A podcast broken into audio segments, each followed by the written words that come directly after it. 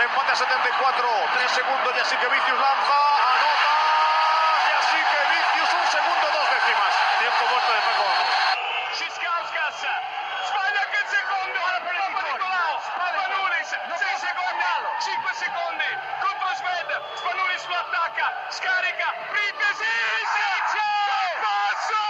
Merhabalar Dip Çizgi'ye hoş geldiniz. Ben Efecan Yavaşgel. Ben Togar Karataş. Ben Orçun Onat Demiröz. Hepimizi burada sizle sizin de olduğu gibi Final Four ateşi sardı. İki Türk takımımız Efes ve Fenerbahçe Final Four'da karşı karşıya gelecek Cuma günü. Ee, bir diğer maçta Real Madrid CSK oynayacak. Cuma gününe kadar nasıl sabredeceğiz Orçun? Sana bunu sorarak Aa, başlayayım. benim heyecan dorukta ya. Bastı. Ee, Bastı yani. Yani hala ben şu an oynanmasını istiyorum artık yani. Hani geldi benim için de. Ee, ama bir yandan da oynanmasın ki böyle bir şey kafamda kalsın. Yani bitmesin o an yani. Yani Böyle onu da istiyorum. Bir Değil mi? Oynandığı zaman sanki böyle nasıl bu geçtiğini anlayamıyorsun. kalmayacak gibi. gibi değil mi hani şey olarak e, kafamızda. Ama hazırlanması, işte medya günleri, e, ne bileyim e, TV kanallarında Röportajlar. röportajlar, koçlarla uzun röportajlar heyecanı gitgide daha da artıyor. Şu an en he- heyecanlı ve zevkli. Evet. E, ve geldi. Tabii bunun iki türlü bizim için e, anlamı var. Bir, e, tarihimizde ilk kez oluyor. İki takımımız karşılaşacak. İki de e, bu kupayı almak istiyoruz. Yani bir, bir takımımız finalde oynayacağı için finalimiz garanti neredeyse. Bunun şimdi bugün bunları konuşacağız. Hangi takımımız daha şanslı yarı finalde? Hangi takımımız finalde diğer rakiplerine daha çok sorun yaratır? Ve diğer eşleşmede ne olur? Bunları teker teker konuşacağız. Öncelikle şunu sorayım. Biraz Final Four konuşalım. Final Four Avrupa basketbolu için en üst seviye midir? Yüzde yüz öyledir. E tabii canım. Yani hani gelinebilecek en iyi nokta herhalde. Özellikle 30 maçlık e, Euroleague konseptinden sonra artık iyice zorlaşmaya başladı. Yok şey, e, Virtus Bolonya'nın basketbol şampiyonlar ligini alması. Bu tarz bir şey. Yani hani e, bizim için Ya artık şöyle en önemli hafta sonu aslında. gerekiyor bence ya Euroligi. Yani hani NBA öncesindeki basamak olarak görmek gerekiyor. Hani oyuncular Dünya üzerinde de böyle Evet, yani. evet. Yani e, NBA sonrasındaki en ciddi lig neticede. tabii canım NBA, Euroleague, sonra İspanya Ligi. Hani sıralarsak. Hadi biz de biraz Final Four günleri Tamam. yapalım. ben merak ediyorum Orçun. Senin unutamadığın Final Four anı hangisi? Anı. Ya da hangi maç? Ne? Ya, Ne oldu da senin için çok önemli? Modern Euroleague'den bahsediyorum. Modern, 21. yüzyıldan bahsediyorum. 90'lara gidip nostalji yapmıyoruz yani. Sen biraz da Limoges'de ama sonra onu konuşmayalım tamam mı? Ya Limoges hakikaten e, Limoges şampiyonluğu bence Euroleague tarihinin gelmiş geçmiş en efsanevi olaylarından birisi. En yani underdog e, şampiyonluk. Ama onun dışında ben 2007 e, PAO e, CSK final maçı diyeceğim. Messina ve e, Obra'nın kapışması. O akada. Ovaka'da, Atina'da. O çok unutulmaz bir maçtı. O geliyor aklıma. E, onun dışında Maccabi'nin e, 2014'te Blad'le yaptığı işte çok büyük bir işti. Şampiyonluk yani o hani en beklenmedik şampiyonluklardan biriydi. Çok var ya e, düşününce. Hocam? 90'ları sayıyor muyuz? Aa. 21. yüzyıldan ama bir örnek verebilirsiniz. Yani istiyorsanız. 90'ları sayacaksak ben Yugoplastika'nın ilk şampiyonluğu derim. Yugoplastika keza. Yani 1990 ilk şampiyonluğu derim. Ee, modern dönemi alacaksak biraz e, Yunan takımlarında Olympiakos'u Panathinaikos'tan daha çok seven bir e, basketbol izleyicisi olarak tabii ki İstanbul'daki Final Four'u söyleyeceğim. Aa, hem evet. yarı finali hem finali. Printezis. Printes'in, Sponis'in, e, Ivkovic yönetiminde aldıkları o kaos yaratarak aldıkları şampiyonluk ki normal sezonda CSK iki maçı da farklı kazanmıştı. Bu arada o da e, en underdog şampiyonluklara girer. Çünkü Girer. CSK'nın o kadrosu tüm zamanların en iyi kadrolarından biriydi. Yani. Bizim intromuzda olduğu gibi çok da ikonik bir an. Evet. Yani o Ki- Euroleague için. o süreç mesela 2011'de daha pahalı bir kadrosu vardı Olympiakos'un. O kadroyu dağıtıp Ivkovic'e hani buyur öğret. Daha düşük bütçeli bir kadroyla CSK'nın dediğin gibi güç seviyesi olarak Kirilenko'nun olduğu filan acayip bir kadroyu Tabii canım. yenmeleri bayağı büyük özel bir andı. CSK açısından koçun kazlı haskası oldu. o da var. O da var. Talihsizlik haberi. Ben de 2014'ü söyleyeyim Modern Euroleague'den. Orçun zaten bahsetti. Orada Maccabi'nin yarı finaldeki CSK maçını örnek gösterelim. Şampiyonluğu tamam Real Madrid'in elinden aldılar ama Messina'nın CSK'sının 13 saniye kala bir sayı gerideyken top CSK'dayken Hıryapa'nın saçma sapan bir top kaybı. Sonrasında Hills'in son topu sokması ve oradan gelen bir şampiyonluk yani. Hem underdogsun Evet evet. hem de işte çok o da çok böyle kaos basketboluydu birazcık. Tyrese Rice'ın guard olduğu bir takımdan zaten Yani ne bekleyeceğim. Ciddi bir kaos şampiyonluğuydu. Ama- Olympiakos gibi. Unutulmazlardan o da yani. Ben de öyle düşünüyorum. Benim de örneğim olsun. Tabii ki e, Bodirogalı, e, İbolu işte e, o 2000'lerin takımın başındaki. o takımın e, Ginobilli, işte Simodisli, Bologna, Kinder, Kinder Bologna galibiyeti o da çok e, bence maç kalitesi anlamında, oyuncu kalitesi anlamında unutulmayacak bir Final Four hafta sonuydu. Yani kaliteye bakarsak o zaman şeydi Kinder'in e, Tao'yu 3-2 yendiği o seri. seride çok Ya Yani Şey- seriyle şampiyon olmuştu. 5 maça giden bir Evet. final serisiydi. Çok özeldir 2001'deki. Ya o zamanki Avrupa basketbolunun rekabet seviyesini düşününce şimdi mesela Tabii. Super Lig olmuştu ya. Hı hı. Bir Super Lig'de F4 oynayan takımlara bak bir de diğer tarafta Euro League olarak devam eden takımlara bak. İşte hani orada Real Madrid, Barcelona falan vardı. Süper Lig'de İkilik de güçlüydü e, aslında. Pa- Panathinaikos işte hani Maccabi falan vardı yani. İki- saçma sapan bir iş. Yani. yani hani Yani Gerçekten 2000'lerin kötü yani. 2000'lerin başında Orçun dediği doğru çok daha fazla kalite Evet. daha iyiydi. Şey ama bölündüğü için çok kötü oldu o dönem. E, evet zaten bir sezon sürdü sonra hemen geri döndü. yani iş. 6-7 tane takım direkt e, hani birincilik için Hı hı. e, savaşıyordu yani.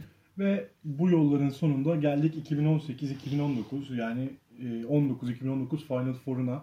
E, Vitoria'da oynanacak Final Four ve e, Fernando Buesa Arena değil mi? Yanlış yazmamışım. Aynen Fernando Buesa Arena'da Cuma günü bu Cuma başlayacak. 7'de ilk maç Fenerbahçe Efes Pilsen. Ay, Anadolu Efes. E, Efes Pilsen diyebilirsin bence. Diyebilirim değil mi ya? Bana özgürlük tanıyın. Efes Pilsen. Ee, bu isimle Final Four'da mücadele edecekler. Ee, iki Türk takımımız. Sonrasında da akşam maçında Real Madrid CSKA ancak biz önce Fenerbahçe Anadolu Efes serisini e, enine boyuna bir değerlendirelim. Bizi en çok ilgilendiren Bizi en çok ilgilendiren, e, heyecanla beklediğimiz o anı, Ergin Ataman Obradoviç rekabetini, aynı zamanda e, işte birçok değişkenle bu sezon oynadıkları maçlar üzerinden gidebiliriz. Bu sezonun istatistiklerine bakabiliriz. Her şey var elimizde. Ama ne konuşursak konuşalım o an neler olabilecek, tansiyonu neler belirler biraz Orçun sana onu sormak istiyorum. Yani istatistiği bu sene ne oldu bir boş ver.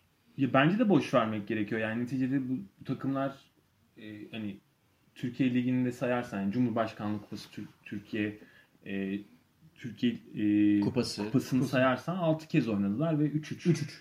e, dağılmış durumda ama Euroleague'de 1-1. Euroleague'de 1-1 ama hani e, bütün bunların dışında bir karşılaşma olacak. Çünkü mevcut şu andaki konum ve takımların hani yapıları e, çok farklı bir durumda. E, Efes'in sezon içerisindeki geldiği seviyeyle Fenerbahçe'nin e, yani e, kat ettiği yol farklı. O yüzden aslına bakarsan tüm bu karşılaşmaların aksine başka bir şey izleyeceğiz. Bir de tek maç olması da tabii ki e, maçın çok küçük noktalara e, dokunmasına yol açacak. Yani çok e, hani ufacık noktalar belirleyecek maçın kazanını. E, ama istersen hani iki takımın birbirine olan e, farkları üzerinden devam edelim. Devam edelim. Oraya girmeden önce hemen hocama döneceğim. Bir şey sormak istiyorum çünkü. Hocam ya ben şeyi merak ediyorum. İki takımın da e, aslında tabii ki de yakın olduğum bir taraf var ama iki takımı da çok objektif yaklaşan biriyim şu an için. Ve size bir şey sormak istiyorum. Efes tarafı için Fenerbahçe maçına çıkmak. Bu tüm dostane tavır, tüm işte beraber oynama fikri, finalde bir Türk takımı olma fikrine rağmen e, diğer üç, iki takıma nazaran daha tansiyonu yüksek bir hal aldı mı? aldı. Daha yüksek, daha e, mental açıdan zor bir maç olacak. E, özellikle hem Ergin Hoca'nın Obradoviç'le bireysel e, rekabeti Bunu bıraktığını söylese de yok öyle bir şey yok. şey yani bunu biliyoruz ki öyle bir şey Barıştılar. istemeyecek. Kavga demedim, rekabet dedim Rekabet, abi. Yani evet. sonuçta Ama- hocalar rekabet halinde olur. E, keza Efes'in de şimdi çok uzun süredir bu iki takım Türkiye Ligi'nde domine ettiği için doğru düzgün yani işte Karşıyaka'nın şampiyonluğu gibi böyle özel performanslar çok nadir çıkıyor. Bir de bütçeler falan da ortada olduğu için bu takımların rekabeti çok uzun süreye dayanıyor aslında. O yüzden mental açıdan bayağı zor bir maç olacak. Yani aslında teknik olarak o Olympiakos Pau eşleşmesi gibi bir şey oynayacağız. Çok şey yok Evet. burada. Bayağı zor olacak. bence de ben de böyle bir e, gerilim en azından bekliyorum maç içinde. Ya şöyle bu kavga boyutunda değil ama Ya basket- oyun geriliminin yüksek olacağını Basketbol sahası içerisinde kaldığı sürece Ya böyle bir To- Toronto Philadelphia 7. maçının başlangıcı gibi olacakmış gibi geliyor yani böyle. Ellerin titrediği, çok yüzdesiz başlayan bir maç izleyecekmişiz gibi geliyor şimdilik bana. Ama tabii şimdi konuşalım. Neler olmuş, neler bitmiş. Ee, öncelikle şunu söyleyelim. Hocam Efes açısından şu ya şöyle e, ligin en az orta mesafe deneyen takımlarından biri Efes. Evet. Ve rakibe de biraz önce sizle konuşuyorduk. Bunu biraz açıklamanızı istiyorum. Rakibe de en fazla orta mesafeye izin veren ekiplerden bir tanesi. Yani Moneyball dediğimiz oyunu oynarken rakibin de bunu oynamamasını isteyen bir takım aslında. Hı hı. Böyle bakıyoruz. Ama karşısında Euroleague'in en iyi şut atan takımı var. Ve Datome'den yoksun. Bu nasıl bir etki yaratır Fenerbahçe'nin şut savunmasına ve şut yüzdesine? Ee, şöyle Datome'den başlayalım o zaman. Şimdi e, Efes'in bu sezondan önceki Fenerbahçe eşleşmelerine şöyle açıp bakabilir arkadaşlar. Yani final eşleşmesi işte ondan önceki. Ee, Efes'in daha kötü kadrolarıyla dahi Fener'den maç alabildiği işte 4-1, 4-2'lik serilerde o serilerin hepsinde Datome yok. Ee, Fenerbahçe tam kadro gelseydi gerek Final Four tecrübesi sonuçta Efe, Efes'in iki tane Final Four oynamış oyuncusu var. Mitsic ve Dunstan ve. Fener'de, Madrid'de ve CSK'da bu rakam 11'e 12'ye falan çıkıyor. Yani hemen herkes Final Four oynamış. Şampiyonluk görmüş oyuncular. Tecrübe, ko- koç faktörü, takımın daha güçlü olması. Fener daha güçlü bir takım. Derdim ama e, Datome'nin eksikliği e, özellikle Efes maçlarında Efes'i çok yarıyor. Bence Datome'nin eksikliği de şu an maç bayağı 50-50 ortada. Yani Doğuş dedi ya %50-50 maç aslında. Ben öyle düşünüyorum. Şimdi Datome olsaydı farklı düşünürdüm ama çok ortada bir maç olacak. İki farklı oyun şeyi Bunu konuşurken, konuşurken yine Kalinç ve Veseli'nin sağlıklı olduğunu baz alıyoruz bu arada. Arkadaşlar onu Evet söyleyeyim. yani Lovern ve şeyin olmadığını düşünüyorum. Dotome. Bunlar Dotome. official bu arada yani Evet. Loven ve Datomek oynamayacak. Ben- Kalinic- doubtful yazıyor ama hani çok da öyle şüpheli değil. Bence e, İdmana kadroya da çıktılar. Bir tane idmana çık- Yani çıktılar tam- mı? Maça maça çıkmadılar Maça ama yani çıkmadı. maça çok çıkacak bir şey yok. Bu arada son maçta baskı falan da denedi Obradovic. Ee, o şey maçında, Sakarya maçında. Bakalım. Ege'nin 50 attı. Ee, Onu konuşmayalım. yani.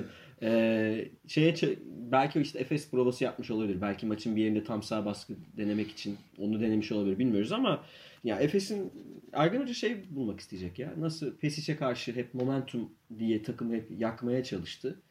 E, Şuta izin verecek. Mesela muhtemelen şut kaçırdı diye bir oyuncuyu bench'e almaz Ergin Hoca. Ama e, oyunu yavaşlatırsa, tek bas üstünden şut denerse olabilir. Yani bench'e alacaktır. Orada arıza çıkartır ama pas üstünden topu dibe indirip işte mesela Muharman'ın 4 pas üstünden gelen şutu dipten girmedi diyelim. Buna çok kızacağını zannetmiyorum Ergin Hoca'nın. Çünkü böyle yenmeye çalışacak. Şutla yenmeye çalışacak.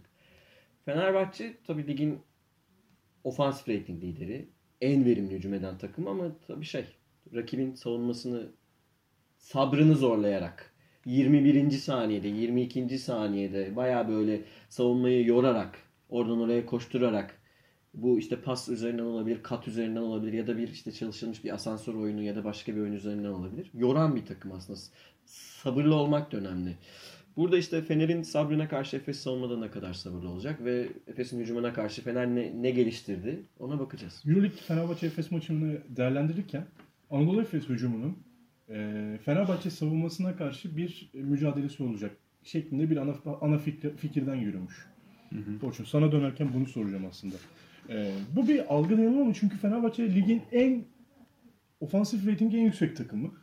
Efes de öyle ama aynı zamanda bu maçı tamamen Fenerbahçe savunması üzerinden kurabilir misin? Bu bence biraz e, takım felsefeleriyle alakalı. Yani hani o görünen o aslında yani hani e, Fe- Fener'in takım kimyasına baktığın zaman evet e, Toga'nın dediği gibi yani çok iyi hücum ediyorlar.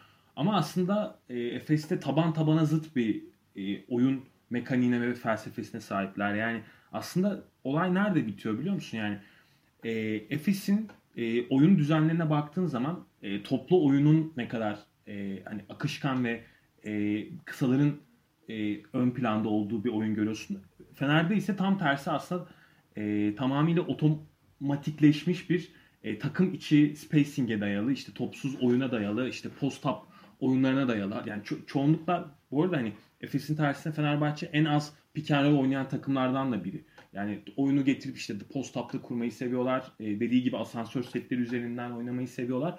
O yüzden e, biraz e, bence bu maçı güzel kılacak olan taraf da bu yani. Hani farklı iki tane basketbol mantalitesinin e, çarpışmasını göreceğiz ve artı iki tane farklı koç mantalitesinin de çarpışmasını göreceğiz. Çünkü Obra için takım düzenleri önemliyken e, Ergin Hoca daha böyle hani bireysel Tabii. oyuncuları salmaya, onları parlatmaya yönelik bir e, oyunu tercih eden yapıya sahip. O yüzden e, bir kısmıyla doğru yani şu anlamda doğru.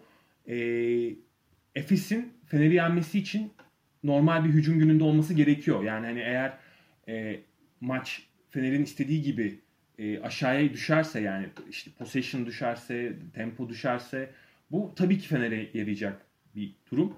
E, o yüzden evet yani e, Efes'in e, bence hücum günü, hücum temposu belirleyecek maçın Ya sonunda. Obradovic e, röportajında ben izlerken şey dedi. e, ya başka bir futbol muhabbetinden çıkmıştı. İsmail Şenol'la yaptığı röportajda. E, bu maç için ya şey bu senenin oyun için mesela düşük skorda Zalgiris'le dördüncü maçı yaptıktan sonra e, üçüncü maçı yaptıktan sonra dördüncü maça çıkarken asla bir daha düşük skora bağlı kalmayın. Biz şut atmalıyız. Çok fazla sayı bulabileceğimizi düşünüyorum dedi ve yüksek skorla Zalgiris deplasmanından galibiyet aldı. Hani aslında yüksek tempoya da zaman zaman cevap verebilen bir Fenerbahçe. Ama şöyle bir fark var. Şimdi e, Efes'in cephanesi Zalgiris'in belki 3 katı 4 katı bir cephane. Şimdi e, yetenek tavanı olarak Efes ligin en yetenekli takımlarından birisi. O yüzden e, Zalgiris'e karşı atalım oyunu oynamakla Efes'e karşı atalım oyunu oynamak arasında fark var. Yani ben Obradovic'in e, En azından 40 dakika yapmaz diye tahmin ediyorum. Yani şu an eli de zaten hani 7-8 kişiye düşmüş durumda. Rotasyonu dar. Yani, e, bence Datome çok önemli bir eksik. Melih ve Sinan'dan yararlanabileceğini düşünüyorum ben bu, bu maçta. Yararlanmak zorunda zaten. Bu Yani arada hani Melih e, Efes maçlarını çok sever. sever. Sever. Yani sever. En iyi maçlarını Efes'e karşı oynar. Ee, Datome'nin yani şu özelliğinden mahrum olmak bence Fenerbahçe açısından çok büyük bir sorun. Yani Lovern'siz oynamayı öğrendiler. Yani Lovern 3 aydır neredeyse yok. O yüzden hani Lovern'in yokluğu Fenerbahçe'yi çok etkilemeyecektir ama e, Dotome oyunu çözen isimlerin başına geliyor. Yani oyun sıkıştığı anda e, o hani şutu atacak ve oyunu açacak isimlerden birisi. Tıpkı Bobby gibi. O yüzden hani e, hücum opsiyonları açısından Dotome'nin yokluğu Fener'e etkileyecektir. Ama ben Veseli ve Kalinic'in ki Kalinic bence çok önemli bir parça. Çünkü Kalinic oyundayken istediğin gibi small ball'a dönebiliyorsun. istediğin gibi hani e, Esneklik katıyor. inanılmaz bir esneklik katıyor. Yani Ayrıca savunmada uzunların içini de rahatlatıyor. Çünkü Tabii ki. içeride savunabilen, e, rebound katkısı verebilen ve göğüs göğüse işte o hasını verebilen bir oyuncu. yani Yani, direkt Göründüğünün aslına, a- aksine. savunmayı da yukarı çeken birisi ve hücumda da takıma farklı e, kombinasyonlar katıyor. O yüzden Kalinic'in yokluğu hani e, ben olacağını düşünüyorum ama e, eğer Otomatik- olmazsa Senin bahsettiğin o otomatik hücumların Tabii, en tabii. önemli bitiricisi Datome. Direkt Ya olarak şimdi önemli. yani. hem Kalinic hem Datome olmazsa Fener o bütün esnekliğini Evet. kaybeder. E, onu demek istiyorum. Yani e, yani Veseli'nin yokluğunu da bir şekilde doldurabilirsin. Yani Ahmet'le Melli'yle hani e, ama small ball'a Evet. dönerek. evet yani ama Kalinic ve Datome bence buradaki en kritik iki isim. Bu iki oyuncu zaten Euroleague'de işte Clyburn var. Böyle kaç tane oyuncu var ki Böyle takımına esneklik Joker katan. ya. Joker. Dolayısıyla bir de Efes'in en zayıf olduğu yer. Evet. 3-4 numara yani 3.5 numaradan diyelim. Efes'in öyle bir 3 hem 3 hem 4 oynayacak oyuncusu var mı? Yok. Bu takımın en, en önemli eksikliği bu. Yani forvetlerle uzunlar arasında bir ayrım var. Evet. Pozisyon esnekliği katamıyorsun. O yüzden ya Kalinic'in ben oynayacağına inanıyorum ama Datome'nin eksikliği önemli. Ben burada Efe'ye bir soru soracağım. Şimdi Efes'in oyunda oyunu biliyoruz. Efes perimetreyi yıkıyor oyunu. Momentumu almak için pas üstünden şut atarsa tamam. Fener boyalı alanı yıkıyor. Bir de ama Fener'in şöyle bir özelliği daha var. Yani %43'te şut atıyor ama boyalı alanın üzerinden hücum etmek istiyor. Fener rakibin de oyunu boyalı alana yıkmasını sağlıyor. Yani Fener'in rakipleri de perimetreyi Fener perimetreyi kullandırtmıyor. Tamam belki tepede delinme problemi var. Yani Sulukas'ın oynadığı beşleri Larkin belki delecektir. Ama şut savunmasını çok iyi yapıyor Fenerbahçe. Burada mesela Ergin Hoca'dan başka bir şey bekliyor musun? O şut savunmasına karşı. Ligin belki de en iyi şut savunan takımı Fener. Ya ben Efes'in oyun planını da radikal değişiklikler beklemiyorum Fenerbahçe'ye karşı. Aynısını oynamak zorunda ama e, şöyle bir zorun takımın bu arada rotasyonuna bakarak. Tabii. Yani ekstra ne yapabilir diye düşündüğünüzde e, orta mesafe atılacak değilim. Takım çok alışkın değil. İşte Fener mesela Oynar. çok alışkın orta mesafeye. ama şöyle bir etki var. Şöyle bir fark var. Yani Fenerbahçe Zagis maçlarından bir değerlendirme yapacak olursam ki yapmalıyım. Çünkü Fenerbahçe sergisi tamamen pot altının içine itti. Şey boyalı alana itti. İtti. Ve ilk maç mesela boyalı alanı o kadar iyi savundular ki. E, Zalgiris 50'de mi kaldı? 45'te mi kaldı? Öyle bir şey. Ama o saatten sonra 43. o saatten sonra sadece uzunlarla boyalı alana gitmeye çalışmadı. Kısalar boyalı alanını deldi ve Fenerbahçe'nin zaten e, çok Evet. sorun yaşadığı bir alan olan. 3-4 senedir sorun yaşıyor çünkü e, her şeyi değişirseniz bu sefer kısaların üstünde kalan uzunların ayakları o kadar hızlı olmadığı için potaya gidişlerde sorun yaşıyorsunuz. Fenerbahçe'de böyle bir sorun oluş- oluşuyor. Zaten bu çok ba- basit bir basketbol Bir mantığıdır de Sulukas atlet bir guard değil. Onu unutmayalım. kolay geçilebilen Evet. bir guard tepede ve Efes'in de delicileri özellikle Larkin e, bu işi Euroleague'de en iyi yapan guardlardan bir tanesi. Devam ediyorum. Misic bu sezon bunu belki Larkin'den daha iyi yapıyor. Pot altına gitme işini. Şey, boyalı alana de, boyalı alanı delme işini.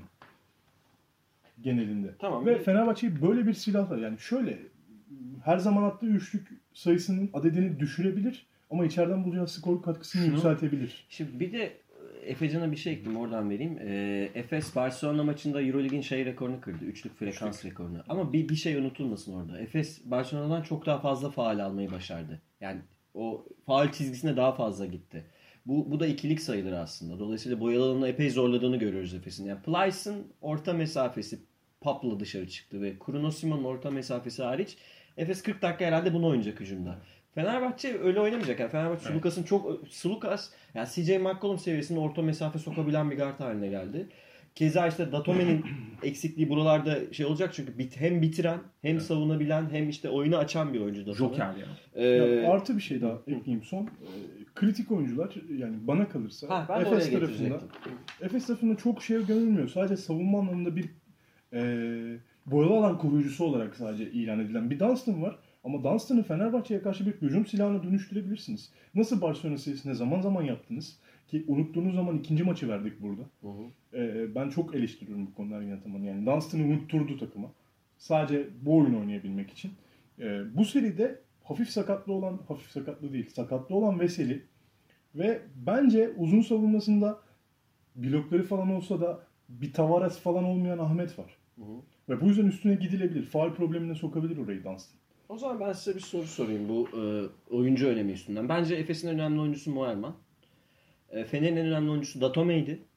E, Genel olarak mı bahsediyorsun? Yok yok bu maç için. Bu maç için. Genel olarak da bence Moerman bu arada. Fener'in en önemli oyuncusu bu maç için Datome olacaktı bence. Şimdi Datome olmayınca ben Kalinic diyorum. Çünkü 3-4 esnekliğini Efes'te ya Efes'te Kalinic'le eşleşebilecek bir oyuncu yok. Yok. Net Evet. üstünlük kurabilir orada ve eğer iyi sakat değilse. Hele ki post up. Ee, şey soracağım. Şimdi ben e, iki takımın yani Sulukas bir işte Yunan ve Sırp kart muhabbeti yapalım biraz. Sulukas'ın asist yüzdesi %29 ligin iyilerinden. Mitsic'in 32. Ee, bir de bu işte top yaratma sayıları, tempoya göre top yaratma sayılarında da bu iki oyuncunun birbirine yakın performansı var. Soru şu. Hangi oyuncunun oyun kurma vasfı takımı için daha fazla şey ifade ediyor? Çünkü şöyle düşünelim. Sulukas'ın yediği Bobby Dixon bir skorer. E, Mitsic'in yediği Larkin bir oyun kurucu değil. Bir skorer, delici. Evet. Hangisi takımı için daha fazla şey ifade ediyor sizce? Ne diyorsunuz? Bence sınavdaki 10 puanlık soru. Yoruma açık bir soru. ya e, Yaz hoca puan verir ya. Şöyle e, ya ikisi de aslında direkt direksiyonu kontrol eden e, oyuncular. Yani Efes açısından da Mitsic'in yokluğunda takımın nasıl e, yuvarlanabildiğini Tabii savruluyor e, takım. direkt kontrolü kaybediyor. Gör- görüyoruz. Çok kereler izledik bunu sezon içerisinde. Ama ben Sulukas diyeceğim çünkü e, Sulukas e, Obradovic'in istediği o e, kontrol oyununun olmazsa olmaz parçası. Yani e, Sulukas'ın yokluğunda orada hani belki biraz bunu combo olarak Sinan yapabilir ama e, Sulukas kadar iyi yapamıyor. Hı. Yani e, o yüzden e, ben bu sorunun cevabını Sulukas diyeceğim. Ben cevaplayayım. Ben de Sulukas diyorum. Yani Güzel. Nice için eee Efes için anlamının farkındayım. Farkında olmadığımı Bu söylemiyorum. soru şey sorusu değil bu arada. Hangisi daha iyi oyuncu sorusu Hayır, değil arkadaşlar. hayır, hayır. Yani takım için takım için ne kadar kritik? evet. Ya Misic için eee ya şöyle söyleyeyim. Misic her zamankini oynarsa yani üstüne çok fazla şey beklemeden. Ya ortalama bir Misic performansı, ortalama bir Sulukas performansı oynasınlar Efes kazanır. Katılıyorum. Sulukas'ın daha yukarı çıkması lazım. Hmm. Yani normalin üstünde yani. Bu sene böyle maçları var. Aynı zamanda Sulukas buraları çok iyi oynayabilen bir oyuncu. Tabii o öyle bir son, fark var. Son 7 senedir 6 kez fi- Final Four yarı final oynayıp 6'sında kazandı Sulukas. Böyle bir fark Güzel var. istatistik. O yüzden de e, daha kritik Yunan olmak böyle bir şey. Şimdi. Sulukas'ın evet e, Bir ben bilgi daha vereyim. Eğer Hı. Sulukas bu sene şampiyon olursa Fenerbahçe aktif oyuncular arasında en çok Euroleague kupasını kaldıran oyuncu olacak. Vay evet güzelmiş. Ya ben e, ben bunun 50-50 olduğunu düşünüyorum. Yani iki oyuncu da bence takım için aynı şeyi ifade ediyor. Aynı kritik e, yarı saha oyununda veya işte geçiş oyunu önemli değil. Pası veren birinci el olarak. E, ama şey konusunda haklısınız. Sulkas çok daha tecrübeli bir oyuncu. Yarı sahada çok daha akıllı karar verebilen oyuncu. Çünkü Mitsic bazen e, su kaynatabiliyor. Ama Mitsic'in bir avantajı var. Yani bütün şimdi Sulukas genel olarak zaten sezonda daha iyi geçirdi filan. E, ve kritik anlarda Sulukas'ın eline topu teslim edebiliyorsun. Mitsic'e 50-40-90 oynadı. Mitsic'e edemiyorsun. Larkin'e veriyorsun orada topu. Ama Mitsic'in bir avantajı var. Mitsic fizikli. Tabii. Sulukas'tan ve e, bütün sezon yapmadığı bir şeyi Ergin Hoca son playoff'ta yaptırdı. Mitsic'e post-up oynattı. Şimdi bu Evet. bir e- bir elini bir ekstra bir kart vermektir Ergin Hoca'nın eline ve bu Mitsic yapacak mı bunu ben merak Ben ediyorum. Fener'e karşı post-up oynamazdım. Gardım, gardım mı? Ben Yardım getirir diyorsun. Ben de Ben. Fenerbahçe'ye yani karşı oynamam. sonuçta Fenerbahçe abi ligin en iyi Harpen Rico. Ya Evet. bu arada alanda kendimi kapatmam yani. Şöyle. Evet dedikleriniz doğru. En iyi yardım getiren takım.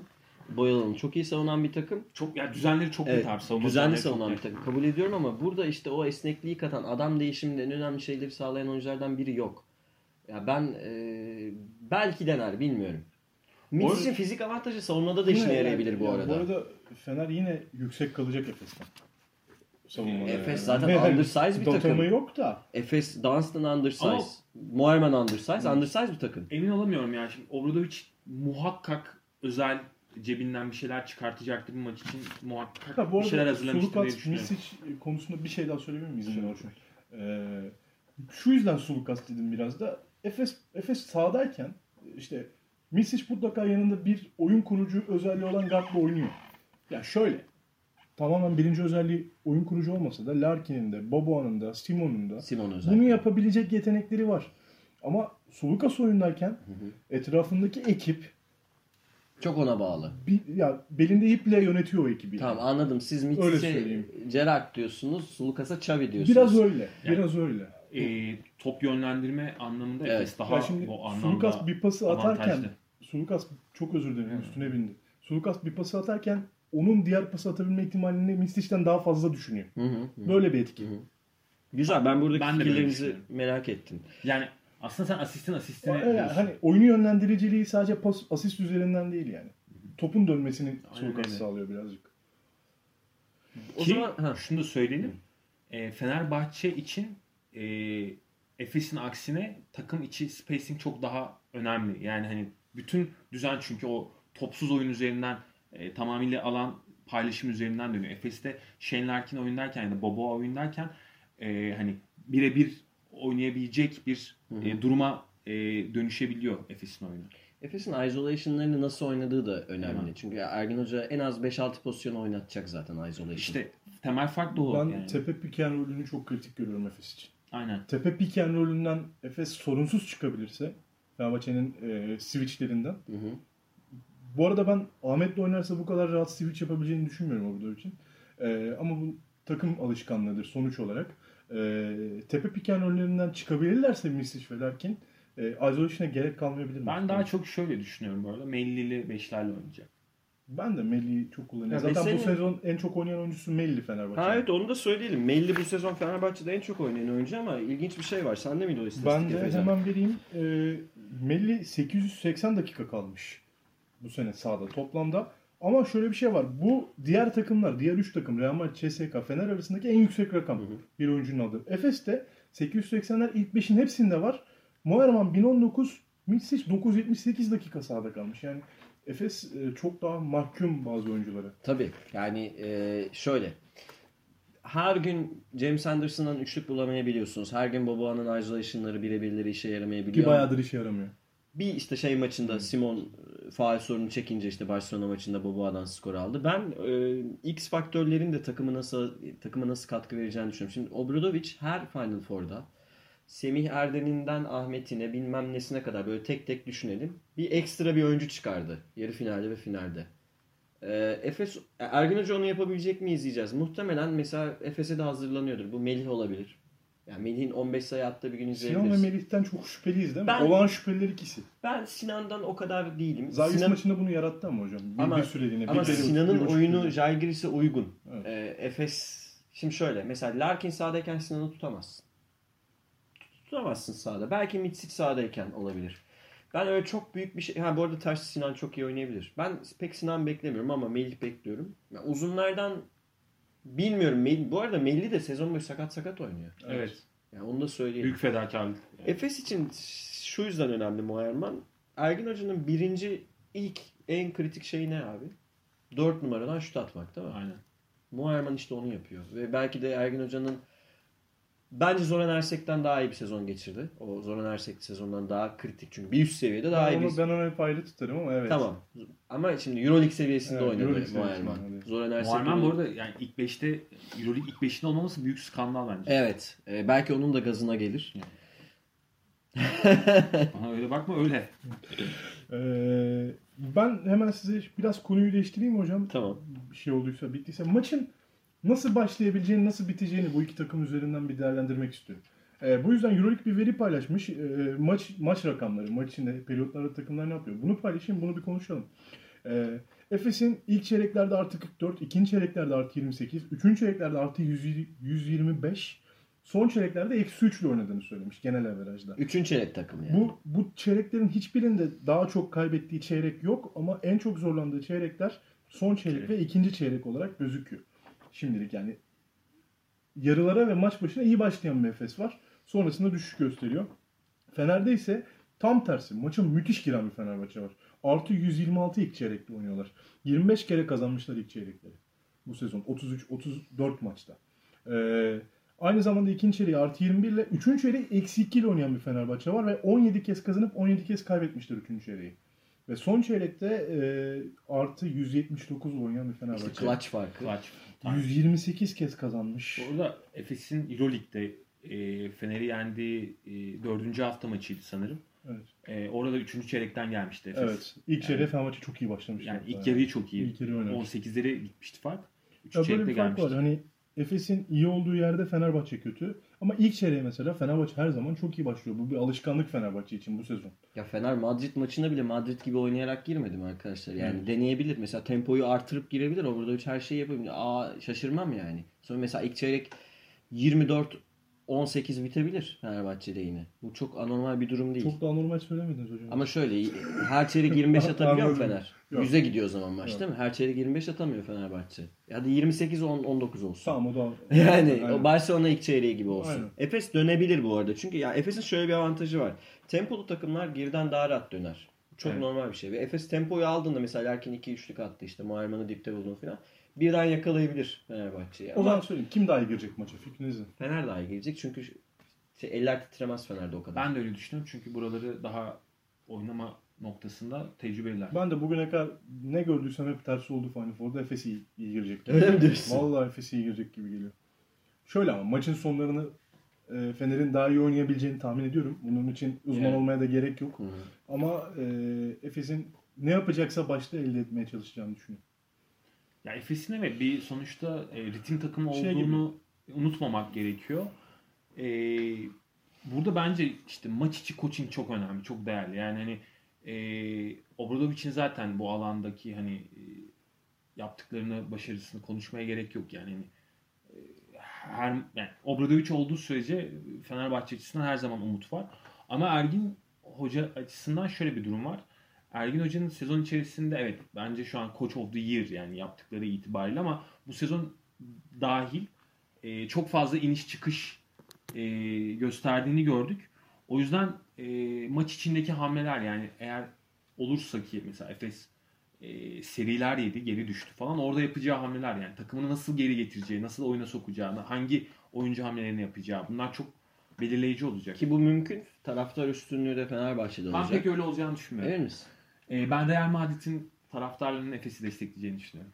Salona gelirler ve desteklerler diyorsun. Ben öyle olacağını düşünüyorum. Hadi bak. Yok abi Fenerbahçe taraftarı ben yüksek seviyor. e, hayır şey anlamında söylüyorum. Sarı göreceğiz bence orayı.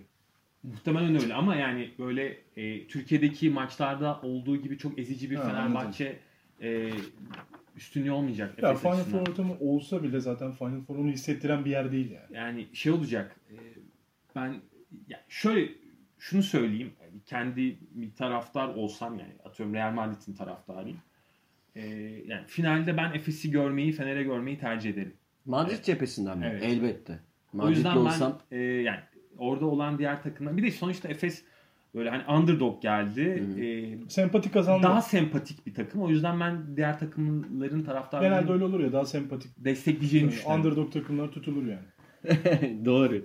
Ama bu anlamda şey söyleyeyim. Yani e, Fenerbahçe'nin eksikliklerinden dolayı e, bence Efes'in underdog e, hani title'ı ortadan kalkmış durumda. Çünkü maç ortada şu an. Yani, Sen e, si- şeyden kayıttan önce Efecan Simon çok kritik diyordun.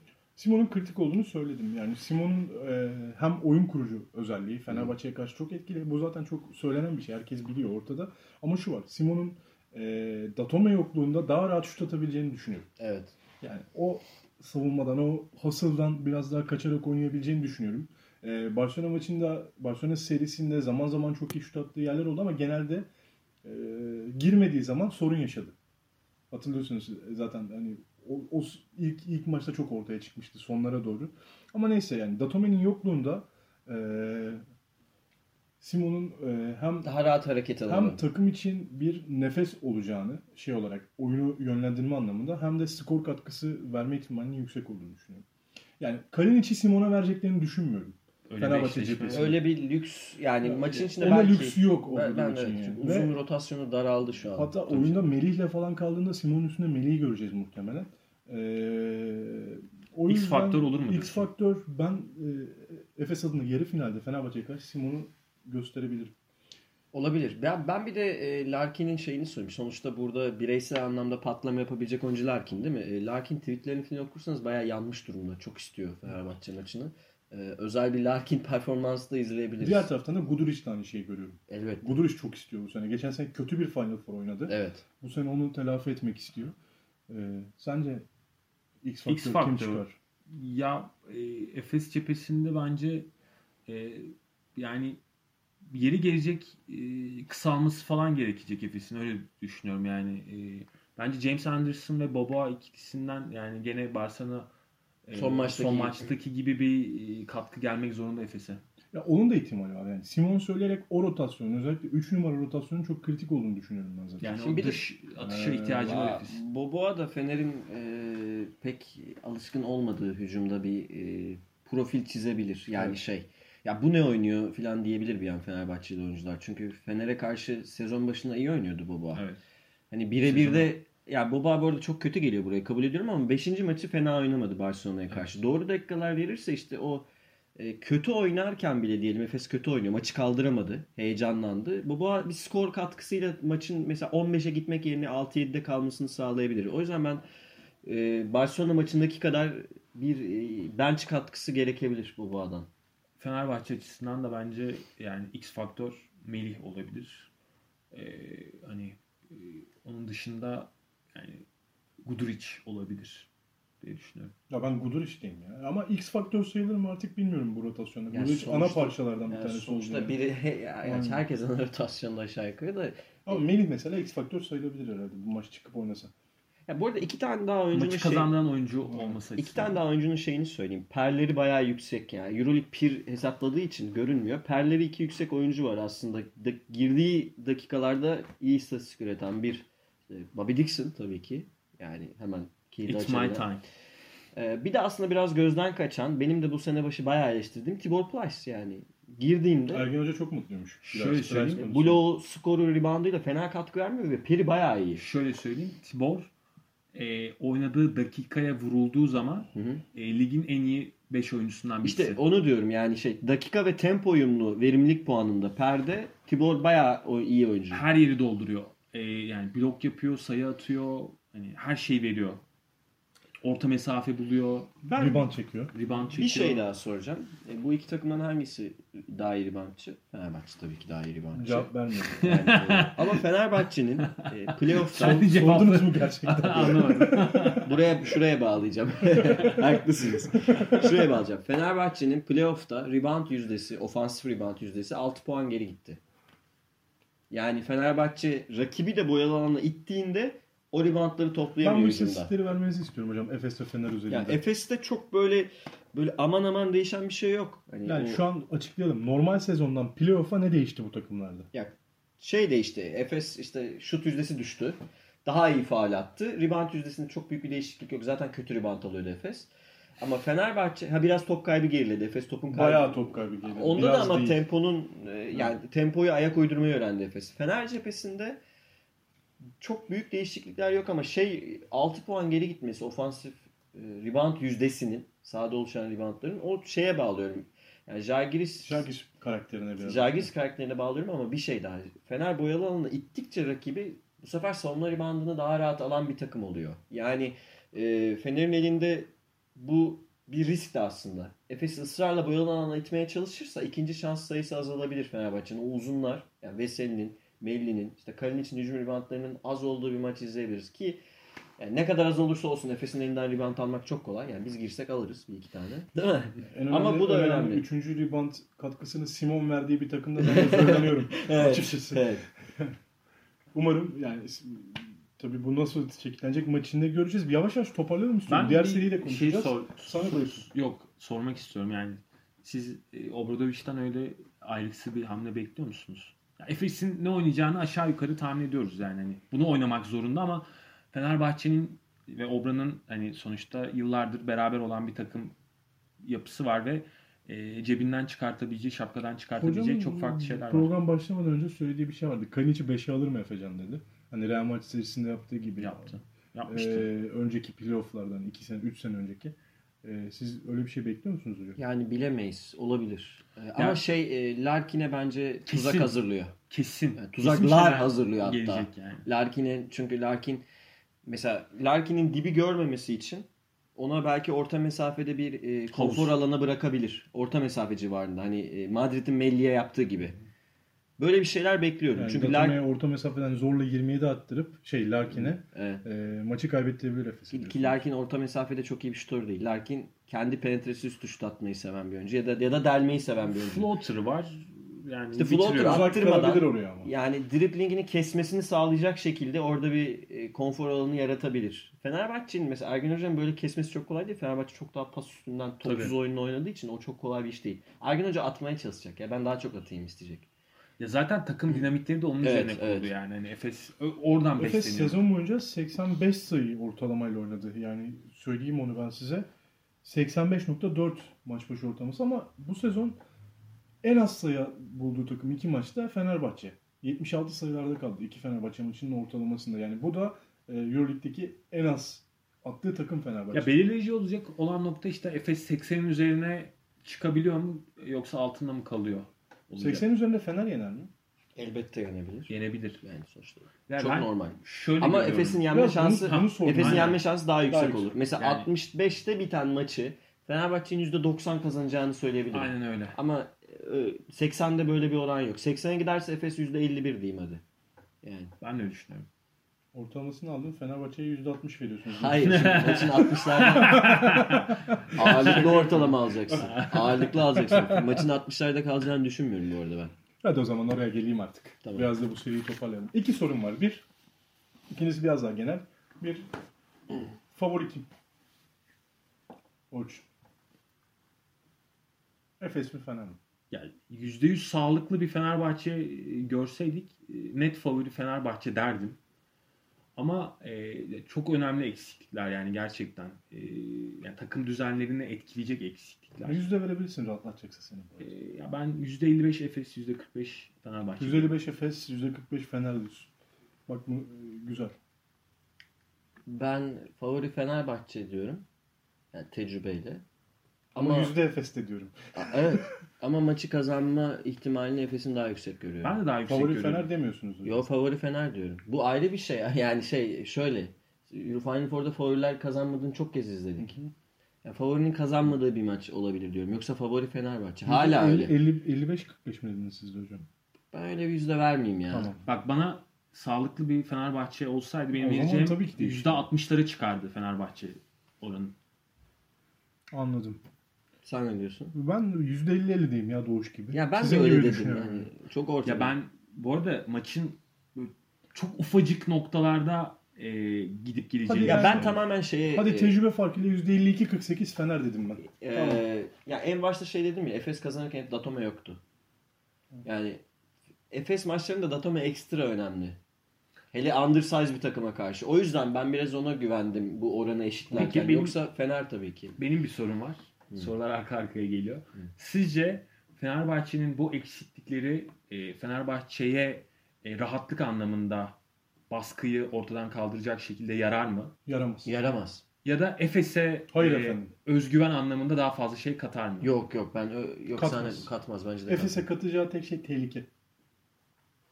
Ya rahatlatacak mı takımı diyorsun? Tek şey tehlike yani bence. O Dato- özgüven özgüven değil onun adı yani. Datome yok diye salacaklar mı düşünüyorsun? Hayır. Maçı kazanabilme maçı kazanma ihtimalini daha yüksek görüyor Efes. Çok mu acaba? Yani. Ya, bence daha yüksek görüyor. Sizden çıkardığım şey de bu.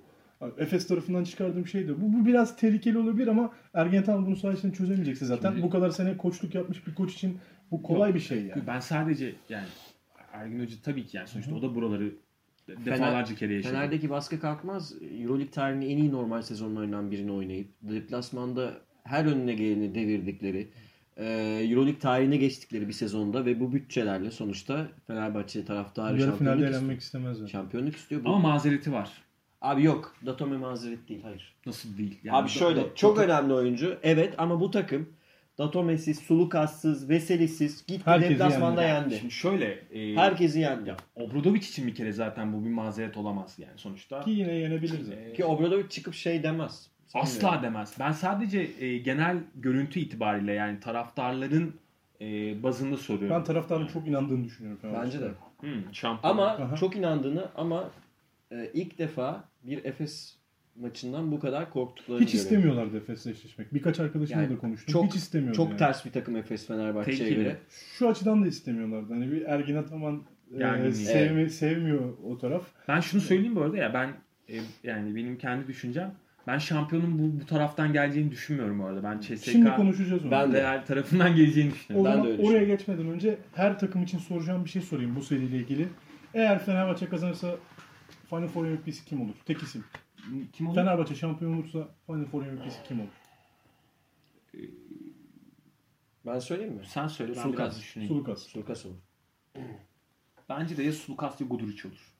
Ben de Sulukas olacağını düşünüyorum. Efes kazanırsa, Efes Final Four şampiyonu olursa, Euroleague şampiyonu kim kaz kim La- MVP olur? Larkin olur. Larkin olur. Mitsic olur diyorum ben de. O kadar güveniyorsun Mitsic'e. Bu sefer güveniyorum. E hadi bakalım yani Ee, Mitsic'e. Efes şampiyon olursa dedi yalnız. Tamam olabilir. Efes şampiyon olursa Mitsic'e güvenmem lazım hocam. Valla Efes'in Böyle kazandığı bir formül Efes- var. Efes'in kazandığı 5. Barcelona maçında Mitsic'in bazen neler yaptığını gördük. Saçma sapan Bazen. ba- saçma sapan işlerini gördük. Olabilir. Bakalım. Bu arada Muharrem da olabilir ama ben Larkin diyorum. ya Larkin mutlaka iyi oynar. Neyse yani sonuç olarak Ya siz kolayı seçtiniz ben biraz sürpriz aradım. Öyle evet, sonuç olarak kupa bizde kalsın da yani. Evet, evet. Tabii. Fenerbahçe'de İkisinden birinde Efes fark kalsın. etmez. Efes Fenerbahçe serisini bitirdik. Çok adil bir şey oldu. 50 dakika bu seriye 10 dakikada Real Madrid İyi? CSK serisinde. ya. Konuşuruz var. Ee, Onda da istatistiklerimiz var. Evet. Şimdi Real Madrid 50 dakika CSK olmasa da. Ee, çok adaletliyiz gerçekten. Ee, şunu söyleyeceğim. Ee, bu arada Obradovic'in 10. şampiyonu değil mi bu olacak kazanırsa? Kazanırsa Çok ya. Maşallah. Yani Messina'nın bile 4'te kaldığını düşünecek olursak yani hani farkı düşün. Real Madrid back to back yapabilir mi ya? Ben benim şampiyonluk adayım Real Madrid. Benim de. Yani. Benim CSK. Sezon başından beri.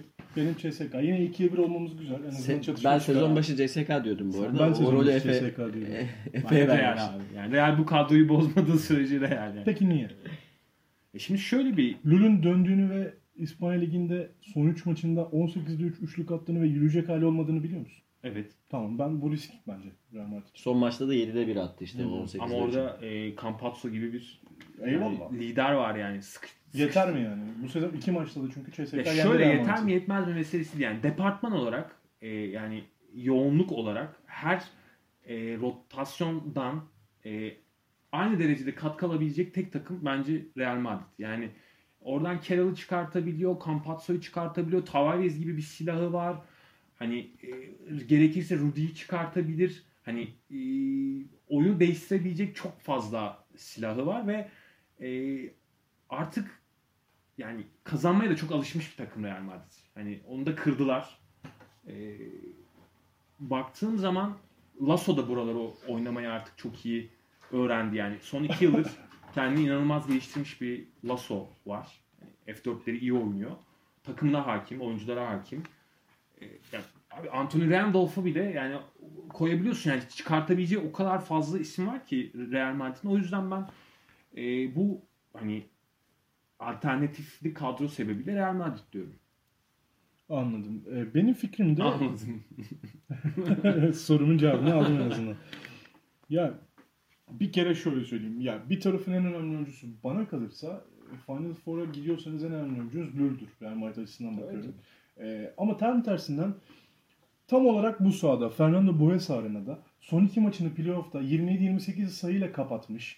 Çok formda. Bütün sezon yatmış, dinlenmiş. inanılmaz alev alarak gelen bir Dekolo var. Ben bir şey daha ekleyeyim mi? Evet. Hala Avrupa'nın en iyi oyuncusu. Hala. Avrupa'nın en iyi oyuncusu. İstediği zaman. Evet. Oynamak istediği zaman Ve- ama başka sorunlar var orada. Ya bunun yanına e, Real Madrid'e ciddi bir psikolojik üstünlük kurarak geliyorlar buraya. Geçen sene Final Four'u ka- kaybetmiş olarak bu sene Real Madrid'e maça maçı kazandıracak an bile vermediler iki maçta. Olabilir. Yani nasıl olabilir? Aynı takımlardan bahsediyoruz. Hayır yani e, şunu demek istiyorum. Bu sezonki kadrolardan bahsediyorum. e, iki kere yenmiş olabilirler. Hı hı. Bak yani ha yok tabii bu bir şey ifade etmiyor da Etmiyor. psikolojik üstünlük var. ben öyle olduğunu düşünmüyorum Ha, işte. Bence öyle. Bana kalırsa. Yani- Gördüğüm o en azından. Ya şöyle bir şey var. Ben takım içi düzenleri itibariyle yani şimdi e, CSK daha yeni yeni e, hani Itudis kendi e, ezberlerini bozmuktuktan sonra yükselişe geçti. Yoksa CSK bu sezon kötü gidiyordu arkadaşlar yani hani iyi değil de içeride Evet. kazandıkları Fenerbahçe maçından sonra Bunu konuştuk. evet. yükselişe geçti Evet. CSK ve hani nasıl geçti? Ben de E, alev aldıklarını söylüyorum zaten. Itudis Uzatarak e, takım. Evet yani kendi 3 kısalı rotasyonundan vazgeçip daha e, farklı bir e, oyun şablonuna döndüğü zaman geçti. Ama ben hala suların orada tam olarak durulduğunu, dekolo sorunun hala böyle e, olmadığını söyleyemem. Yani ben takım dinamikleri açısından Real'in burada daha büyük bir avantajı sahip olduğunu düşünüyorum. Çünkü e, takım içindeki yapı e, CSK'nın önünde. Biraz şeyi konuşalım. kim tutacak? Hı, Ben de oraya gelecektim abi. Yani Madrid'in bir eksiği var aslında. 3 numarada ve 4 Ya numarada atletizm. Tavares'i kim tutacak bir sorun CSK açısından. Ama diğer eşleşmede e, Clyburn'u kim tutacak onu merak ediyorum. Bence kombine bir savunma yapacaklar. Yani Clyburn üstünü riske ederek oynayacaklar. O tarz bir şey yapacaklar. O zaman şu Yani ş- hatırlıyor musunuz? Olympiakos'un CSK'yı nasıl yendiğini hatırlıyor musunuz? Sürekli savunmada riske hani Olympiakos'un finale çıktığı seri hatırlıyorsunuz. Ee, savunmada risk alacak. Artı Şey- ben. Chase pardon CSK'nın kısalarının na karşılık Real'in kısalarının cevap verebileceğini ama Real'in uzunlarına CSK'nın uzunlarının cevap verebileceğini düşünmüyorum. Campazzo ısıracak tepede.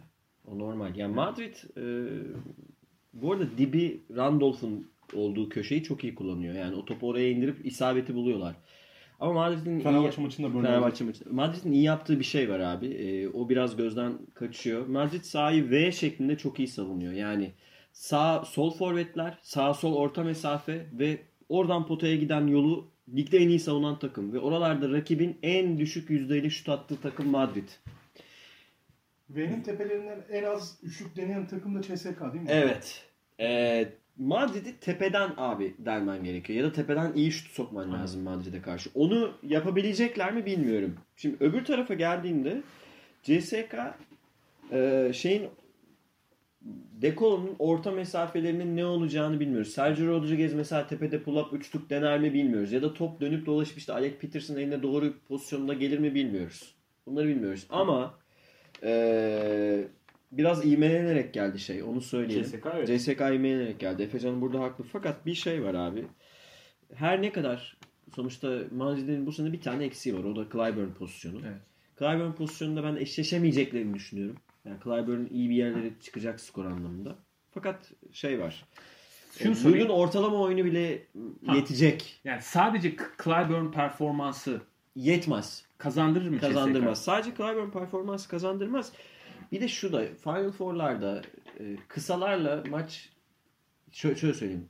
CSK kısalarıyla maç kazanmak, CSK'nın kısa sistemiyle maç kazanmak pek mümkün değil işte. Yıllarca Sporting Sprintes'i yendi. Yani Dek bu arada CSK ikilik yüzdesini de 53 ile atıyor. Madrid 57 ile atıyor işte. O Dekol'un orta mesafeden isabetsiz attığı bir günde sorun olacak. Biz, bir son notu söyleyeyim Söyle. onu vereyim. Ee, Higgins nasıl alınmadı ya abi Moerman gibi beşlere. Ay, O da skandal. Higgins'in yandığı bir maç izleyebiliriz bu arada. Ha, benim söyleyeceğim Evet. yere geldim.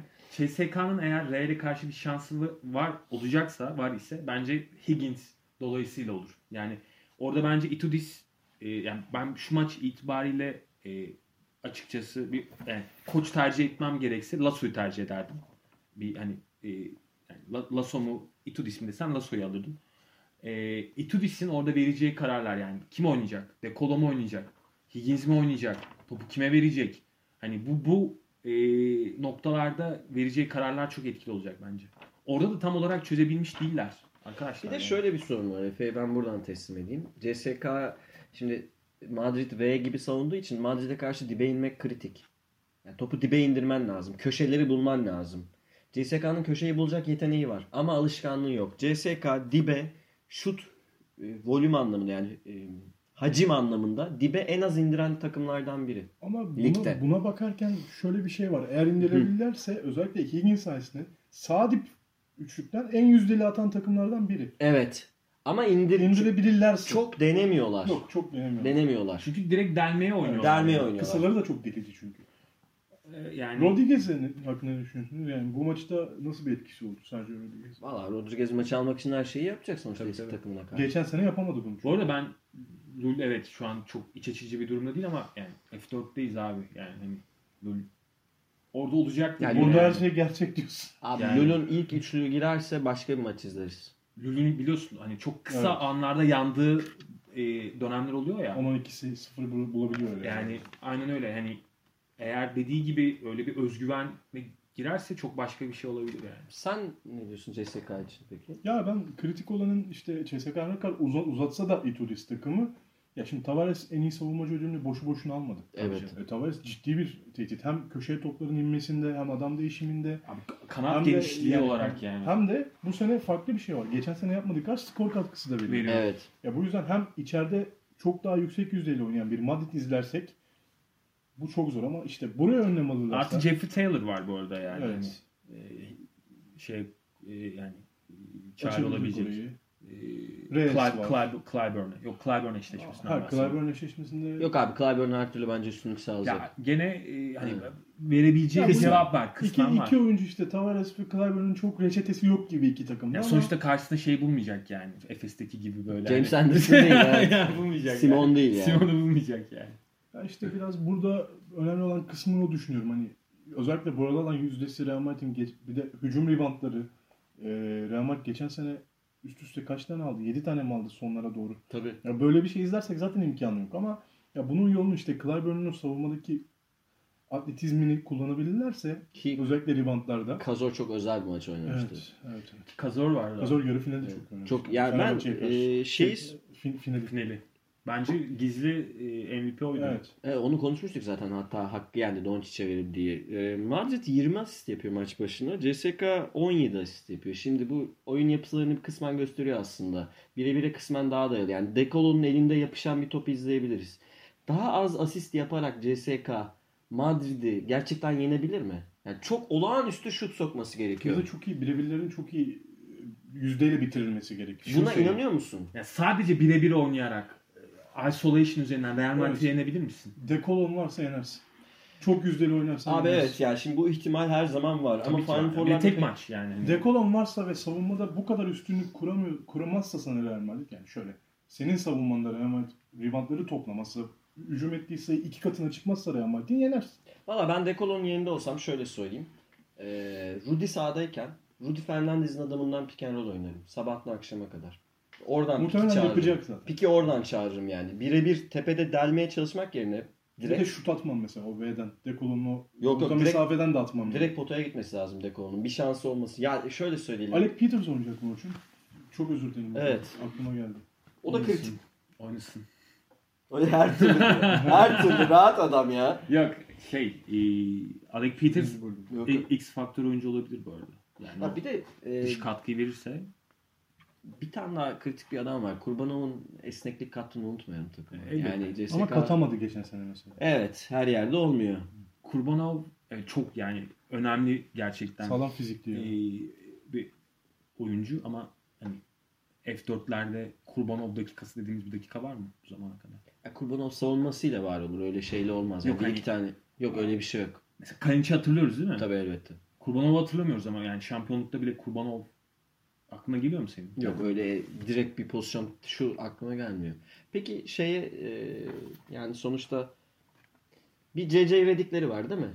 Jesse Carroll'la Jesse oynuyorlar. Carroll, Ve e, bayağı İnşallah Prepelic oynatmaz ama oynatırsa Cesik'e cidden Tabii ki, favori. tabii ki oynatmayacak yani. Ki Prepelic zannetmiyorum oynayacağını. Mümkün değil. 30'a falan giderse belki yani. E, ve C.C. Reddick'in oyununa benzer oynuyor aslında Carroll. işte Çok. pikten çıkıp handoff'tan ya da işte şeyden hemen şut Ki çıkarıyor. onun tepeden potaya da gidiş Hah.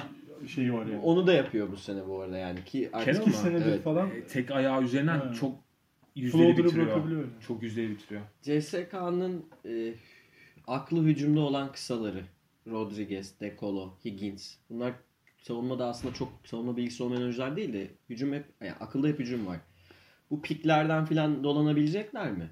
Ya da adam değişmeleri doğru düzgün yapabilecek mi CSK? Ya da show up'la. Ben buralarda hep aksama bekliyorum CSK'dan. Bravo. Benim bahsettiğim şey tam olarak buydu. Yani e, biz Fenerbahçe'nin takım düzenlerini hep överiz değil mi? Yani beraber oynama alışkanlığından. Real Madrid'de en az Fenerbahçe kadar otomatikleşmiş bir takım abi. Yani hani CSK'nın da yavaş yavaş buraya bu maçı oynarken en azından bu alışkanlıkları atılacağını düşünüyorum ben. Çünkü geçen seneki mağlubiyet çok ağırdı. Çok. O yüzden bu sene başka bir motivasyon var Real Madrid'e karşı. Yıllardır var ya o. Yok Real Madrid'i iki kez seçmişler bugün. Hani şey anlamında söylüyorum. O Olympiakos'a üçüncü karşı. Yani CSK hani yıllardır F4 yapıyor. Şampiyonluk sayısını sorsan yani en çok F4 yapan CSK. CSK model Euroleague'de. Kaç kere şampiyon oldular? Bir elin iki veya üç parmağına geçmeyecek kadar. Messina iki kere şampiyon yaptı. İşte bir de Itudis yaptı. O zaman onu söyleyelim. Bu arada en son hatırladığınız back to back hangisi? Şampiyonluk. Oli'nin. Oli. Net. Ee, Real Madrid'in en sonu 67-68'miş. Bayağı. Avrupa Kupası'nda. Ama yani zaten bu format back to back'e çok hani Vermiyor. müsait Değil. değil. O yüzden zaten Euroleague bunu çok seviyor. İlk kez yani. olacakmış işte o dönemden beri ve e, bu arada Lasso kazanırsa 3 kez kazanmış olacak ve 3 kez kazanan sadece 7 koç varmış. Yani onun, e, 10. şampiyonluğu olacak bu arada e, şeyin O Real Madrid'in. Şey Real Madrid'in hani. Ya o da hani açık ara değil mi? En yakın şey var işte. Pau var. 67'ler 68'ler toplamışlar işte yani. Madrid hep öyle. Şampiyonlar Ligi'nde de öyle. Aynen o. 1950'lerde 5-6 tane Şampiyonlar var. Ligi'nde öyle değil hocam. Son 5 senede 4 tane var. Arkadaşlar pardon hocam pardon. BM'ye giriyorsunuz. Şampiyonlar Ligi history diyorsunuz. İlk 10 senenin 9'unda Madrid. tamam da bu senenin güncel Tamam. örnek olmadı ama. Tamam ama kupaların önemli bir kısmı tabii, orada, gelmiş orada yani. geliyor. Ee, öyle bu seriyle ilgili son sorum da şu. Ee, konuştuk. Real Madrid'i konuştuk. CSK'yı kendimizle konuşmaya çalıştık. Real Madrid kazanırsa MVP kim olur? yani iyi bir lul olabilir. Ama bence e, Tavares ya ben Tavares diyeceğim yani hani. Tavares abi. Çünkü o pozisyonda çok çok eksik CSK. Ya bir de Tavares artık e, MVP bu- derken CSK maçı MVP'sin diyorum. Final Four MVP'si. MVP'si. Ha, O zaman ama o değişir şimdi. Şampiyon olursa Efes diyorum. mi gelecek, Fener mi gelecek? Şampiyon olursa diyorum. Ama bir tahmin. Abi şöyle Lula verirler. Öyle söyleyeyim ödülü. Yani F- Madrid şampiyon olursa ödül Lula gider muhtemelen. Ama bence Campazzo olur o zaman. Yani hak eden Campazzo olur. Sen Ama- Tavares diyorsun. Ama CSK maçı Tavares. Ya şöyle bir şey var. Tavares artık e, diğer takımlar için bir e, hani fobi haline geldi ya. Yani hani oradaki genişliğiyle çok korkutucu bir e, o karakter oldu orada yani. Hani Fenerbahçe'ye karşı bile bir Tavares fobisi var artık. Önce Tavares diyecektim sen dedin. Sonra dedi. Ben aynısını söylemeyeceğim. Jesse Carroll'da. Yok aklımda olduğu için Anthony Randolph'ın da Randolph olduğunu olabilir düşünüyorum. tabii. Kesinlikle. Ee, çünkü e, çok ciddi bir savunma dezavantajı yaratıyor savunana. Abi şimdi şey Ee, düşünüyorum mesela. Ve formda geliyor. çok formda geliyor. Yani Ben mesela hani Tavares'li, Randolph falan beşine Çok uzun ya. yani CSK'nın cevap verebileceğini düşünmüyorum abi. Ya Verebilir mi Randolph- sence? Randolph Avrupa'daki çoğu pivottan daha uzun. Tabii. Heinz bak çok evet yani çok esnek ve hani artık yani yaşı da yaşını da aldı. Hani çok iyi niyetli zaten. Koca götlü reis. Anlatan. Hani zaten dakikaları da aşağıya indi ama yani Heinz oyundayken bile ben CSK'nın tam olarak Hunter'ın ne yapacağı, Bolomboy'un ne yapacağı. Abi Hunter'dan bir şey beklemiyorum ama Hunter ne? Bolon Boy belki. Hunter'ın. Hunter 2-0-2 yani ne yapacak? Ya işte zaten e, Tavares'e undersize 20 kalmak santim var zorunda. o numarada yani. Undersize kalmak zorundalar. Yani çok yani şey Vuracaksın, durum vuracaksın götünü, yapacağım box out'u. Kusura bakma E, öyle yapacaklar. Evet. Öyle yapacak. E sen öbür cephede mesela CSK kazanacak diyorsun. Kimin maçı? De- Dekolo'nun maçı mı olur? Ben Dekol'un yıldızlaşacağını düşünüyorum. Bu gayet mümkün bu arada yani. olabilir. Olabilir. Ya CSK kazanabilir tabii ki. Yani Dekolo böyle 30'a Ee, Ya 30'a. böyle Clyburn, Dekolo motorunda bir takım izleyecekmişiz gibi geliyor. Higgins'ten o kadar beklentim yok Ben de mesela. ben de diyorum ki eğer maçı kazandıracak bir isim varsa o Higgins. Şimdi 4 sayı atar, son topu atar bana kazandırdı geldi Clutch'ta deme. diyorum. Clutch'ta. Clutch'ta. Clutch'ta tabii ki de Higgins bu takımın en önemli oyuncusu. Çünkü Euroleague'in en iyi clutch oyuncusu zaten şu anki. Evet. Son periyot performansı. Çok acayip. Ee, peki tam tersi CSK'yı şampiyon görürsek kim MVP adayı? O zaman ya Ben Dekolo, Dekolo deyip çıkayım. De- Dekolo ya da Higgins olur diyorum ben. Bence Dekolo olur. Yani çünkü Dekolo skor hacmini de taşıyacak. Dekolo'da olmazsa Clyburn diyorum. CSK'nın şampiyonluğunda Dekolo'ya vermişler değil mi MVP'yi? E, Fenerbahçe. hiç mi? Hayır. Hatırlayamıyorum. Dekolo'ydu Dekolo galiba. Dekolo galiba. galiba. Bakmak ne- lazım hatırlayamadım. Teo ne oynadı orada abi? Harbiden şey İkinci yarı hiçbir şey oynamadık Teo'da. Hayır. Yok, De-. Dekolo. Dekolo. Dekolo. Yarıya pay vermiş. Aaron Jackson. Öyle. ee, o zaman Cuma günü için ee, iki takımımıza da bol Son bir şans soru sorayım mı? Sor bakalım. Bir oyuncu al, al- almak isteseniz şu dört takımdan birisini şu an itibariyle. Genel Kime? Yani dört takıma da birer oyuncu alacaksın. Euroleague genelinden kim alırsın? Her takıma bir oyuncu alacaksın. Hmm. Yani Fener'e de, Diğer Efes'e takımlardan de ama değil mi? Yani şey mesela Efes'e Madrid'den Bu alan pazarda olmayacak yani. Bu Final Four'a gelmeyecek. Evet, yani şu anda F4 dışında kalan takımlardan kimi alırsınız? Ya düşünmem lazım. Bir sürü oyuncu var. ya. Brandon Davis, CSK. Evet güzel. Güzel evet. Böyle başlayayım. Ee, Real'i kim alırsınız? Kalinic Real'e bence. ben hiç ama playoff'ta var. Ya doğru var doğru ben karıştırdım. Zor soru oldu oğlum bu. Zamanımız yok yani. Dur ya. Ben sayayım mı? sen say ben de düşüneyim o düşünmüşsün, arada. Ben de. Güzel soru değil mi? Hı. Ee, Fe- Efes'e e, Clyburn. Ama Oğlum, alamıyorsun abi. yok. Pardon ya. kendi kendi kendi Arkadaşlar pardon Sınav kendi, kağıdına adını yanlış yazan öğrenci. kendi kendimi çırptım pardon. Ee, Efes'e Şengelya. Güzel. Ee, 4 numara abi. Şengelya. Ee, Fener'e e, Poirier. E, Baskonya'dan gidiyorum Poirier. E, Real'e e, Real'e bir e, guard istiyorum. Guard istiyorsun. Evet. Forvet değil yani. Aa, guard Nasıl yani? 2 istiyorum. numara mı? 1 numara? Combo. Ya Mike James'i al o zaman. Ne Yok. Mike James Bir buçuk hayatta numara almam. Mike James. Karadelik. Bir buçuk numara istiyorsun sen. Evet. E, Şivedi al daha büyük kara değil. var mı sizin aklınıza gelen? Ben de o Tamam, Sen hadi bunları iki, saydın iki, sen. iki takımız Sen düşünüyorum. neyi saydın şimdi Efecan? ben Brandon- sayacağım birazdan hocam. Tamam ben o zaman şey yapayım şimdi. Ee, Brandon Davis'e katılıyorum. Brandon Davis tercihine katılıyorum Efecan'ın.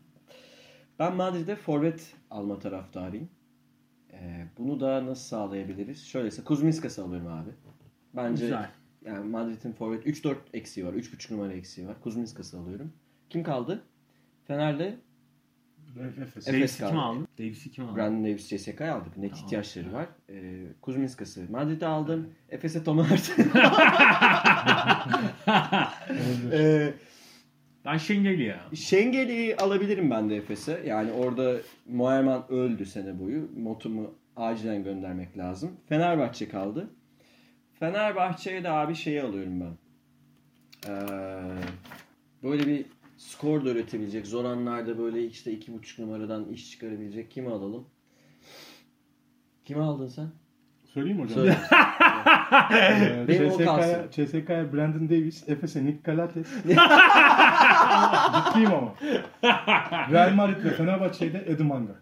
Ha- Hanga'yı, evet, Tamam. Hanga benim aklımda. Real var. Madrid ve Fenerbahçe ikisine dedim. Madrid'e Hanga olur. Şeyde Tamam. Fener'e de olur. Fener'e de olur. Fener'e de olur. Fener'e 3 de olur. numarada Fener'e de olur. Ya ben ne dedim? Hanga, Kuzmiskas, e, Brandon Davis. Efes'i kim dedim? Şengelya. Şengeydi. Tamam fena fena seçimler değil. Güzel. Evet. Brandon Davis burada olmayı hak ediyordu değil mi? Kalates bir top dağıttığını düşünsenize Efes'te bu takıma. Uf. Tempoyu öldürür lan. Nasıl Karates. öldürür canım? Koştuğu zaman koşuyor ya. Tabii. Programı kapatıyoruz üstüme gelmeye Efes'e başladı. 3 metre 3 metre geriden savunma yaparlar ama bütün pas açıları gitti yani. Düşünsene. Neyse. E, Kalates tercihinde hiçbir zaman subjektif olmadım. Objektifim. Bu arada bir şey daha aklıma geldi. CSK Militinov da alınır. Olağanüstü bir çok iyi sezon geçiriyor. Bence koşamaz o kadar. O takıma ayak uyduramaz. Brandon Davis daha çok uydurur. Olabilir, olabilir. Ama size var. Tabii daha size bir. Poirier'i niye demedin? Ben mesela Poirier de olabilir abi. Hani ben başka bir Ya adam sonra değilim. atamayınca gidip vuruyor bir yerlere falan. O da çok artist ya. İyi oyuncu da. Ee, Güzel. Ben de seviyorum Poirier ve Şengeli ikilisini ama ya bu Final Four'a yakıştıramadım. Kendi evlerinde değil. İzlesinler zaten Ha. oradan. Tribünden. Ee, var mı söyleyeceğiniz bir şey? Kapatıyorum programı. Yok. Yok bitirdim Bir ben. soru daha falan diye. Yok şaka yaptım şaka. Dışarıda kalan takımlara Final Four'dan kimi alırsınız? 14 tane sayıyorlar. Gudusnos'ta bütün kadroyu değiştiriyoruz. Arkadaşlar dinlediğiniz için teşekkür ediyoruz. Müthiş bir hafta olacak. Final Four'u heyecanla bekliyoruz. Umarım Sonrasında bir e, programlar Sonrasında yaparız. yapacağız. Umarım çok güzel maçlar izleriz. Öyle olacağını şimdiden kestirebiliyoruz. Ee, kavgasız, gürültüsüz, basketbolun Evet konuşulduğu ya. güzel bir maç olsun. Bizim maçımız. Diğer maçta birbirlerini yiyebilirler. Sorun yok. Ama yani bütün bir sezon bunun için bekledik Evet. diyebiliriz yani. Ya, o çok uzun bir serüven bir de 30 maç sonu. O yüzden de keyifli olacak. Tadını çıkaralım. Tadını çıkaralım. Teşekkür ederiz. Hoşça kalın. İyi Final Four'lar. Görüşmek üzere. Dikkat edin kendinize.